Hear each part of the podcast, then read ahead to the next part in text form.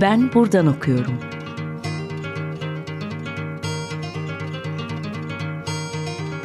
Edebiyat ve başka şeyler.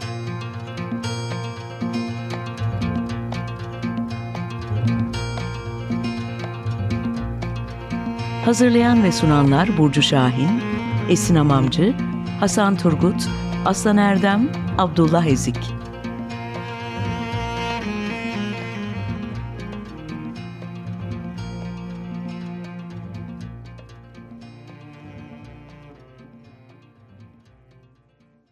Herkese merhaba, ben Hasan Turgut. Ben Buradan Okuyorum'un yeni bir bölümüyle karşınızdayız. Bugünkü konuğumuz Erkan Irmak. Hoş geldin Erkan Irmak. Hoş bulduk. Erkan Irmak'la köy romanlarını konuşacağız bu programda. Odağımızda Erkan'ın 2018 yılında iletişim yayınlarından çıkan Eski Köye Yeni Roman isimli kitabı olacak. Ee, sohbete geçmeden önce kısaca kendisini tanıtayım ben. Erkan Irmak lisans, yüksek lisans ve doktora derecelerini Boğaziçi Üniversitesi Türk Dili ve Edebiyatı bölümünde tamamladı.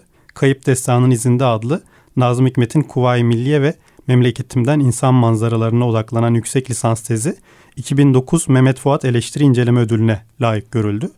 Aynı adla yayımlanan kitabı ise 2011'de Cevdet Kudret Jüri Özel Ödülünü kazandı. Doktora tezi Eski Köy Yeni Roman, köy romanının tarihi, kökeni ve sonu adıyla 2018 sonlarında iletişim yayınlarınca kitaplaştırıldı.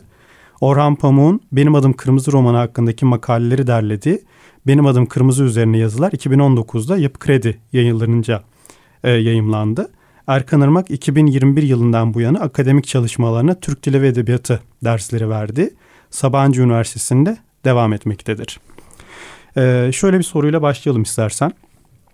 Ee, şimdi kitabının Eski Köy Yeni Roman'ın temel çıkış noktasını köy romanının iki dönemdeki olumsuz alımlanışı oluşturuyor. Bunlardan ilki köy romanının e, görece zayıflama dönemine e, düştüğü dönem. İkincisi ise Türkiye'nin mevcut edebiyat ortamı. E, köy romanının gözden düşmesini neye bağlıyorsun?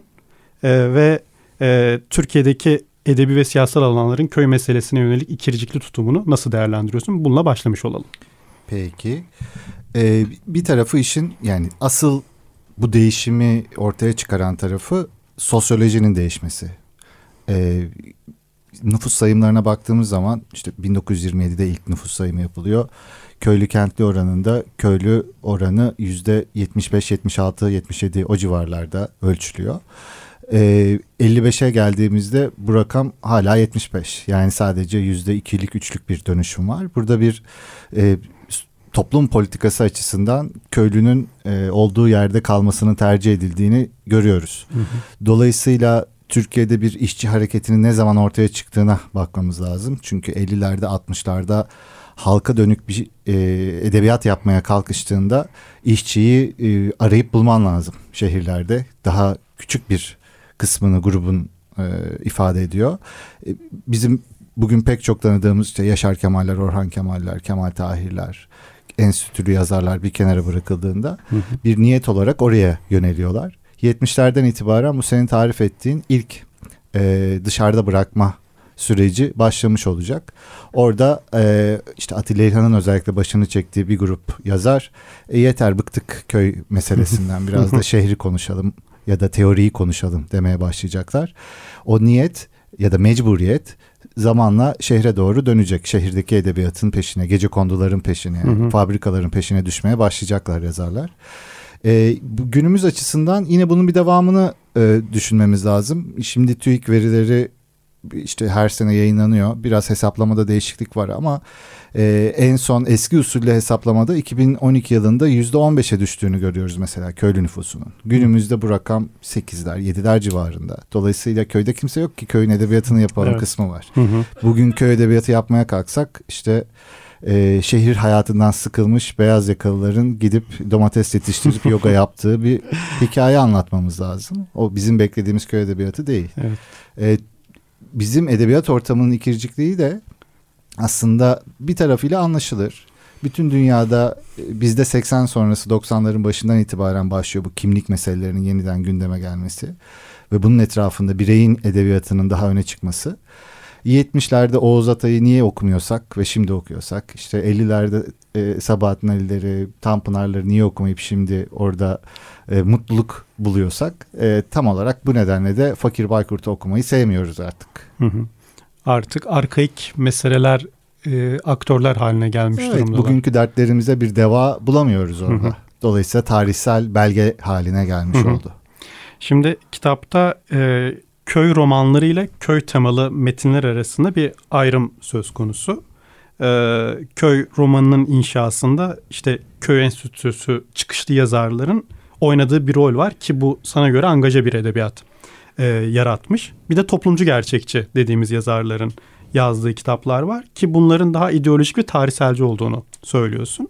E, istersen bu farklılığı biraz açalım. Evet şeyden başlayayım. Toplumcu gerçekçilerin e, meseleyi nasıl aldığını. Az önce söylediğim mecburiyet e, burada birazcık devreye girecek. E, halkçı ezen ezilen ilişkisini devreye sokacağım bir edebiyat yazmak istiyorsun. Bunun için en fazla sömürülen yere gözünü çeviriyor tabii ki e, bizim edebiyatçılar. Bunlar kendini solda sosyalizmde konumlandırmış durumdalar. E gidip baktıkları yer köydeki, köydeki e, haksızlığa uğramış büyük kitle olacak ve onların hikayesini anlatarak kendi teorik ya da politik duruşlarını ifade etmeye çalışacaklar. Bu e, bana kalırsa tercih ettikleri değil, mecburiyetle ortaya çıkmış bir şey. E, mecburiyetin diğer yönünde köy enstitülerinden mezun olmuş yazarların ortaya koydukları metinler var. E, çok e, bugün maalesef fazla gündemimize gelmeyen Beş Romancı Tartışıyor diye bir kitap vardı. Hmm, 1960. Pazar postasında yayınlanan.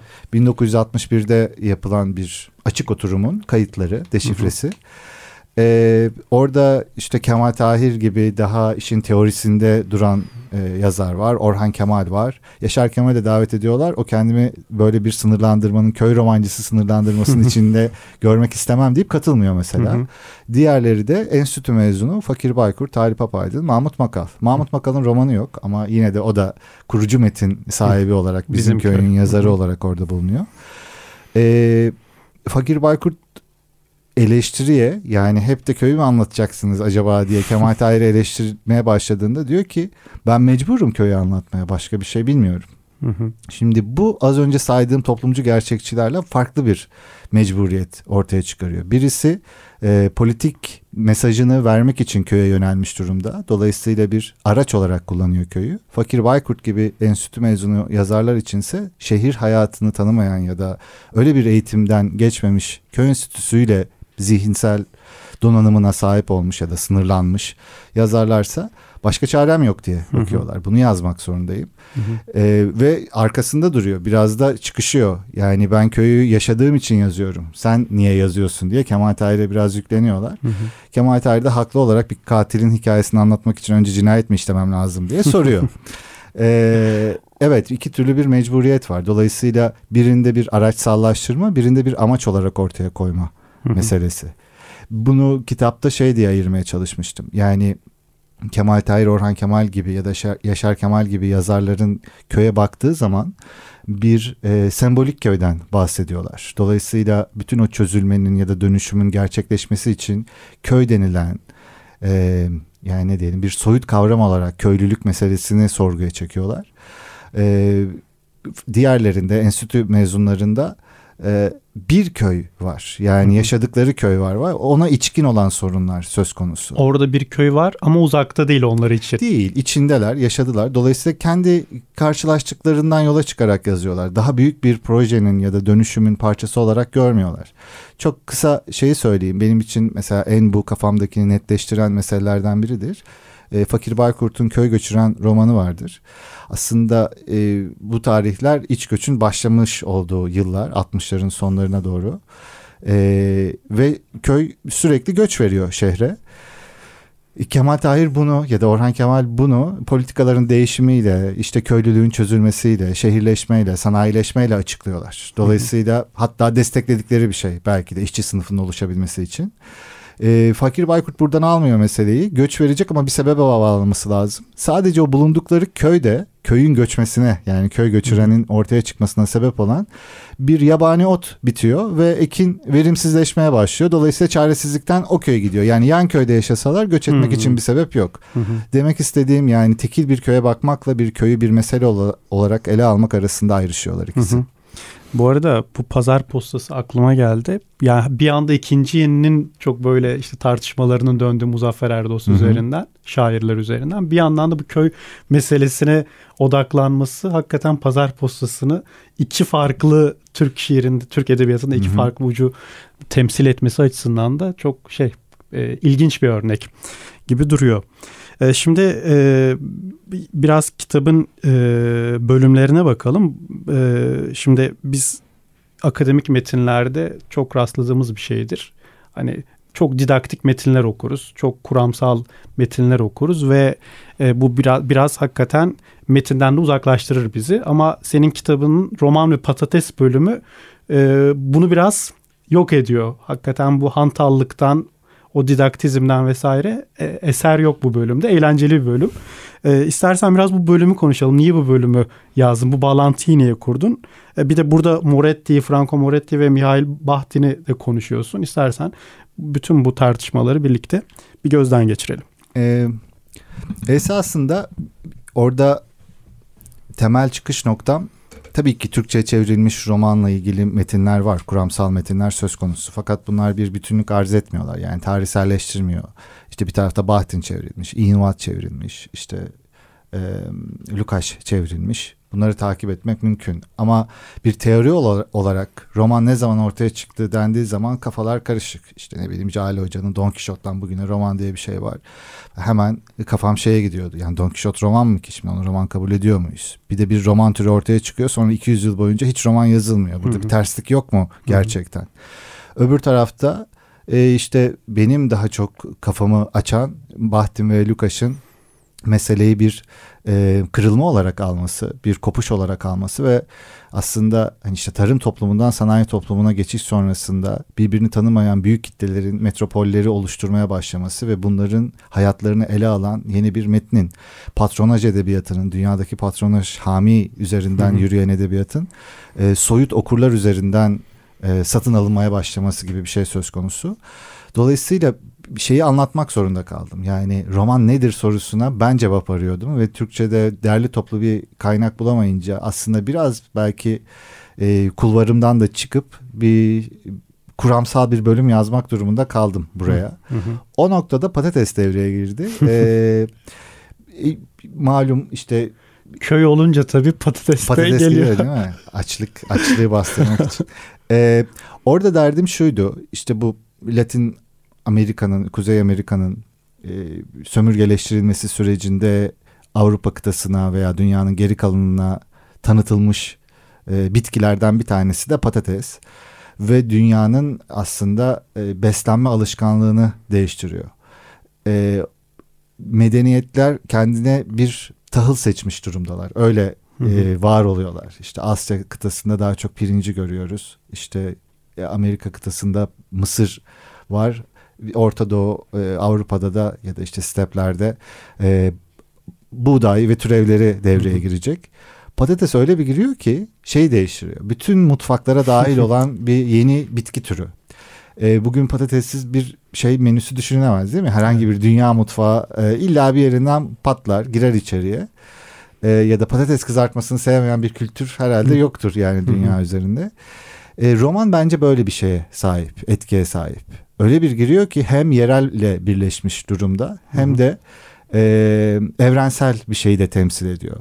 Moretti orada devreye ilk yazılan Batı Avrupa romanları İngilizlerin ve Fransızların yazdığı romanlara bakıyor ve orada işte e, bu diyor bir standart oluşturmuştu başlangıçta. Fakat ondan sonra tıpkı patates gibi o kadar yaygınlaştı ki roman. Hı hı. Bugün için merkezi zamanında tutan çekirdeği oluşturan bu Batı Avrupa romanı aslında bir e, renkten ibarettir. Daha fazlası değil. Dolayısıyla tipik değil atipik hale dönüşmüştür. Hı hı. Hatta dünya üzerinde yazılan bütün romanların küçük bir kısmını oluşturur yalnızca. Hı hı. Ben de oradan yola çıkarak köy romanını yorumlayabilir miyiz acaba? Bir yerel tarafı var çünkü. Bir de evrensel tarafı var. Bu ikisini birleştirmek için patates bana böyle hı hı. eğlenceli bir analoji gibi geldi. Ama analoji her zaman bir risk de barındırır tabii. Heyecanına kapılıp her şeyi oradan okumaya hı hı. kalkabilirsin. Eğlenceli olduysa ne mutlu. Ee, bazı arkadaşlarım çünkü yani bu lazım mı gerçekten diye hani bir doktora tezinde bir akademik metinde ihtiyaç var mı diye sordular. Ben mutluyum. Senin de hoşuna gitmiş. Evet, Ona da mutlu evet, oldum. Evet ben de beğendim. Yani o işte e, şeyi hantallı e, biraz attı okurken ve hani böyle düşünülebilir roman böyle de bakılabilir gibi bir izlenim uyandırmıştı. E, keyifliydi hakikaten. E, istersen burada bir şarkı arası verelim. E, ne çalalım bugün? Ben bugün için Muse'un Uprising'ini seçtim. Ee, bu kadar köy romanı konuşurken hem bir şey de alsın, havası da alsın istedim. Yoksa çok güzel bir türkü de seçebilirdik tabii evet. ama. E, ters köşe yapalım. E, evet biraz ters köşe olsun. Hem de senin ilk sorunla da bağlantı kurmuş olalım. E, Uprising'i seçerken. E, ihmal edilmiş bir köy romanından söz etmiştik. Hı hı. E, ihmal edilmiş kitleler için kendini hatırlatmak için bir ayaklanma iyidir. Hı hı. Ee, izin vermemek, e, değiştirmek için çabalamak, umudu dik tutmak iyidir. Bu şarkıda onu anlatıyor. O yüzden seçtim. Tamam dinleyelim. Tekrar merhaba. Ben buradan okuyorum devam ediyor. Bugün konumuz Erkan Irmak'la köy romanını konuşuyoruz. Ee, şimdi kitapta Mahmut Makal'ın Bizim Köy kitabından, e, metninden bahsediyorsun ve bunu bir alt türle köy notu e, olarak tarif ediyorsun. E, bu kitabın kurucu önemini teslim etmekle birlikte onun kusurlarından ve türün gelişimine yol açtığı zararlardan da söz ettiğini okuyoruz. E, biraz bizim köyü konuşalım. E, bizim köy tam olarak ne yapıyor bu tür içinde? E, yani küçük bir hatırlatmayla başlayalım. İşte bu e, köy enstitüsünden mezun olmuş Mahmut Makal'ın böyle 17 yaşında genç bir öğretmen olarak köye geri dönüşü, köyüne geri dönüşü ve orada işte öğretmenlik yapmaya çalışırken okulda öğrendikleriyle köydeki realite arasına sıkışması aslına bakılırsa ee, bir süre sonra hani yazmasaydım çıldıracaktım bu kadar belki felsefi biçimde hissetmedi ama e, benzer bir duyguyla ya başından geçenleri küçük notlar halinde kaleme alıyor ve varlıkta yayınlanacak ki işte en önemli entelektüel mecra o dönem için. Ee, ve çok büyük ilgi çekecek tabii ki. Tam da entelektüellerin arayıp bulamadığı maden gibi. Ee, sonrasında da kitaplaştırılacak. Kitaplaştırıldıktan sonra büyük olay olmaya devam edecek. Pek çok dile çevrilecek. Hı hı. Bir tür e, otoetnografi gibi aslında ele alınacak bu kitap.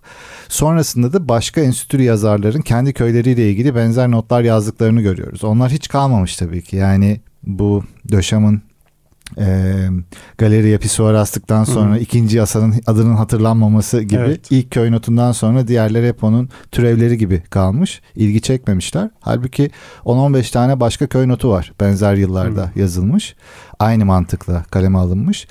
Ben bu kitabı bir tür e, enstitü mezunu romancılar için bir zipli dosya gibi e, sıkıştırılmış bir konu havuzu gibi, deposu gibi görüyorum.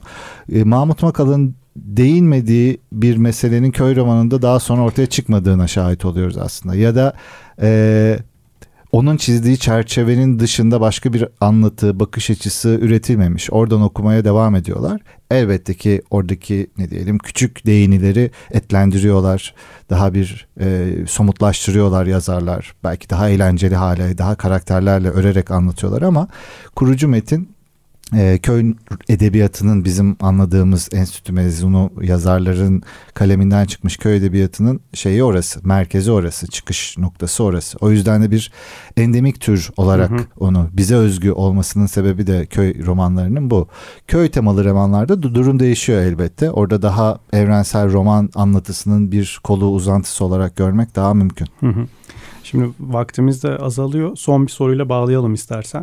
Ee, şimdi köy enstitüleri hakikaten çok e, önemli mesele ve neredeyse bir mit haline gelmiş durumda toplumun bazı kesimleri tarafından. Çok ilerici bir eğitim modeli olarak kutsanıyor toplumun bazı kesimlerince biliyorsun.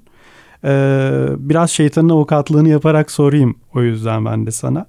Ee, bu projeyi, köy enstitüsü me- meselesini e, bu enstitüden çıkmış yazarların birkaç metniyle e, çerçevelendirmek ne kadar doğru?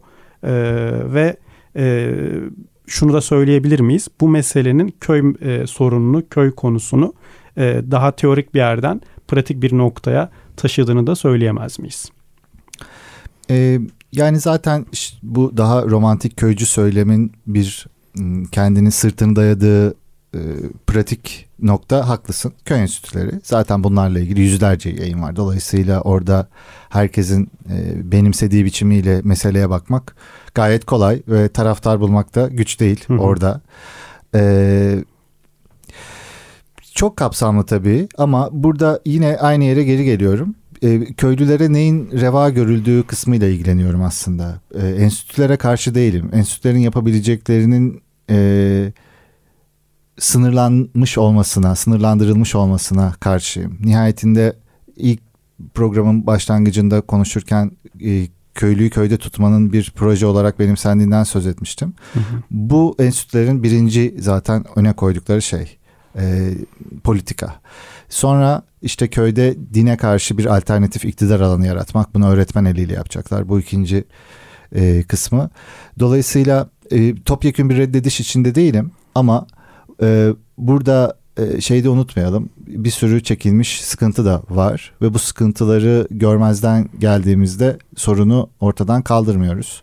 E, edebiyat köy enstitülerinin ya da köy romancıları köy enstitülerinin amaçladığı sonuçlardan biri değil.